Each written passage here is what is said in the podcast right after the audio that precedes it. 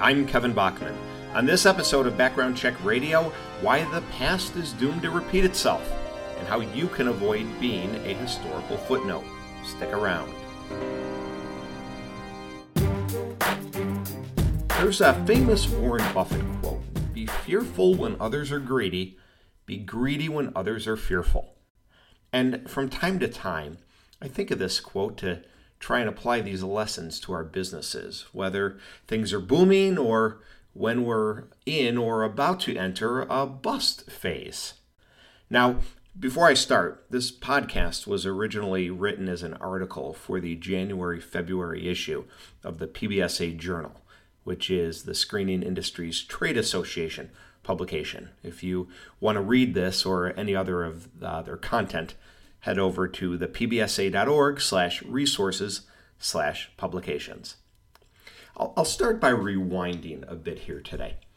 When I entered the screening industry not long after September 11th, it was more typical than not to hear employers confess they had no employment screening program to speak of, rather than an existing robust program in place. Fast forward 20 years, of course, and that's almost completely reversed. And as CRAs, our sales approach models the needs of our clients. So back then, we tended to be teachers or creators of screening programs. Now, we're more likely to be seen as stewards or mechanics, maintaining or enhancing screening programs, not building them from scratch. And within that 20 year period, our industry has gone through several peaks and valleys, which on a cyclical basis affected not only demand for our services, but the financial health, good, bad, or otherwise, of companies in our space. Most recently, of course, we saw both a bust and a boom in rapid fashion. And of course, I'm talking about the COVID crash of 2020 and the subsequent speedy recoveries in 2021 and 2022. In each case, I've seen similar patterns of behavior, not only recently, but over the last 20 years. And as we enter what many are considering to be a down period in our industry, I'm going to describe five trends I've observed in each of these cycles and whether I believe these trends help or hurt a CRA's ability to serve end users, manage risk, and as importantly, make a profit. Number one, only hiring salespeople when the market is hot. I think only hiring salespeople during a boom cycle is a mistake. We know in our industry the sales cycle is not a short one, especially at the enterprise level. This, combined with the ongoing trend of higher value accounts choosing their screening vendor in tandem with their ATS partner, I believe can place a CRA behind the eight ball when it comes to acquiring new business. And yes, I emphasize those two words, vendor and partner, for a reason, which I'm going to come back to in a second. We know vendor selection is more likely to happen when things slow down, not during a period of high volume hiring or economic expansion. It's tough enough to fight for a decision maker's time, let alone trying to convince them and their teams to uproot their processes and execute a vendor switch during a hiring boom. Therefore, I ask our, I ask, why are our sales teams the largest when prospects have the least amount of time? And why are they the smallest when they may be the most open to talking to you? And yes, if you heard me mention it before, I specifically, but unfortunately, referred to the screening company as the vendor and the ATS as the partner.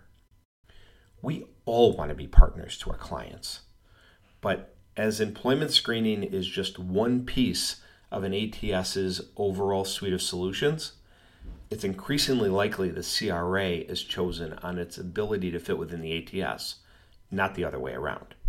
Now, perhaps the only time you have the cash to expand is when the market is booming. But I think that's more a casualty of poor intermediate or long term business planning rather than the increase in month to month or quarterly cash flows that are now making it possible to add new salespeople. So the verdict I think it's a mistake to only hire salespeople when business is good.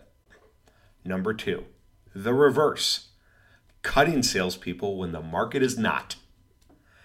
So let's look at that argument before from a different lens. I believe it's not only short sighted, yes, I do realize it saves cash, but it gives competitors a big gift. It gives them a chance to say, hey, did you hear so and so's doing layoffs? Yeah, a bunch of account managers over at XYZ Screening just updated their LinkedIn statuses, open to work. You guys still use them? Is, is your rep still there? Now, even if the answer is no, and even if the approach seems slimy, it's an easy, inexpensive way to create FUD fear, uncertainty, and doubt. I'm pretty sure this argument is not going to be convincing enough to sway a CRA that is otherwise hell bent on cutting costs to reconsider that strategy. But it is a wonderful opportunity for you to attack competitors, or unfortunately, for them to attack you. I know specifically right now several shops doing this at this exact moment. If you've cut sales staff, you're getting attacked for it by others in the space. Additionally, it's important to, let's lay this out numerically, it's important to consider where sales growth in a recessionary period is most likely to come from. Let's say you have a 15% year over year growth goal. Well, sales in a period of contraction closely resembles hand to hand combat. In good times, you're going to get your 15% through a combination of new logos and your existing client base's organic growth. In a recession, when your clients are suffering too, that same goal is much harder to hit. Stealing logos from competitors becomes a much more significant driver of new revenue. And if you're trying to hit that number at the same time you're laying off staff, you've just made it a whole lot tougher. I'm going to pause for a second and, and, mention this article was originally written for the PBSA Journal. And if you're not familiar with the publication or the Screening Industries Trade Association, I urge you to check out the pbsa.org. Uh, I will say I'm old enough to remember a day without PBSA, or NAPBS as it was known back then. Personally, I'm a strong supporter of the organization and have enjoyed an up close view of their accomplishments as both a longtime volunteer on the industry practices and the accreditation council. But I also get to see, just as a regular rank and file member, what they've been able to accomplish through their government regulations and other volunteer committees. Now, nobody asked me to say any of these things, by the way. I, w- I wanted to mention it just because I feel a great way to learn and grow as an industry practitioner is to get involved. So feel free to ping me or the association if you'd like to learn how. All right, back at it. Number three, making your decisions based on what happened to someone else. There's the macro economy, which is what happens to the world around us. And then there's the microeconomy, which is what is directly happening to us.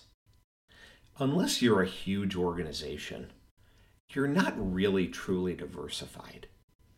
There's less certainty that what happens to others, both good or bad, will actually happen to you. So decisions to expand just because others are, or decisions to contract just because you saw layoff notices on the morning news or that open to work banner on LinkedIn, is not a course of action I recommend. What happens to you happens to you, not necessarily because it also happened to others. All right, number four, fourth trend that I, I see. I used to say, I used to call it hit the road. The time to renew, refocus, and refresh relationships with key stakeholders is precisely when things begin to slow down. For the same time clients start thinking of doing due diligence on their vendor network is when hiring cools off, which we talked about a few minutes ago. So that same rationale holds for account reviews. Let's think of it this way our clients' HR, security, risk management, and talent acquisition teams are likely to now have more time to spend 60 to 90 minutes with their partners, with their vendors. Executive and C level professionals may also be more available and attentive to their screening program when there aren't immediate fires inside their organizations or immediate growth goals or, or people to onboard within a period of time. You know, I, I frequently write and speak on the importance of continuously demonstrating to your clients how you help them solve their business problems easier and faster. Doing good work by and of itself is not good enough. And the reason I emphasize this, and the reason I mention it so frequently on podcasts, webinars, or doing PBSA conference sessions is I used to believe it, and I was wrong. So my penance is to help others avoid that same trap. A slower economy is not the time to bury our heads in the sand. It's time to be loud and proud with clients, prospects, and your individual networks. Okay, lastly, number five. My team is on the floor. One of my favorite lines from Hoosiers, an 80s movie about small town Indiana basketball, where the coach, played by Gene Hackman, finishes the game with only four players on the court. Anyone who knows basketball knows you play with five. Don't you think Gene Hackman, who played Coach Dale, don't you think he would play other players if he had them? Don't you think he wanted to upgrade his team and hope that Jimmy Chitwood would choose to play? Spoiler alert, eventually he did. but so, how do I translate this to us? Why do so many companies in our space routinely choose not to build the best possible team? While the previous trends I spoke on focused primarily on salespeople, this concept applies across the entire organization. Operation leaders, middle managers, IT, account management. There is always a wealth of talent available in non expansionary periods. For example, I know right now more than 20 people whom I believe could make a million dollar impact inside a new CRA. Those who use an economic downturn, companies that, that use a bust cycle, those who use an economic downturn to trade C players for B players, B players for A players, they are capitalizing on a golden opportunity to positively and disproportionately propel their businesses forward relative to the cost of acquiring that talent. Those who aren't? Admittedly, this is the most cold hearted piece of advice I give clients. But it's also the advice I believe has the most sizable impact to your businesses. Let's compare businesses to sports teams.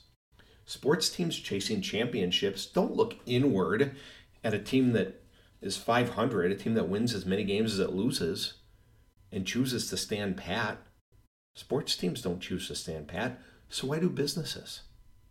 And much like star athletes looking to leave mediocre teams in search of that championship ring, your best people will also consider new opportunities during economic slowdowns, mostly because they see fear, uncertainty, and doubt in their own personal situations.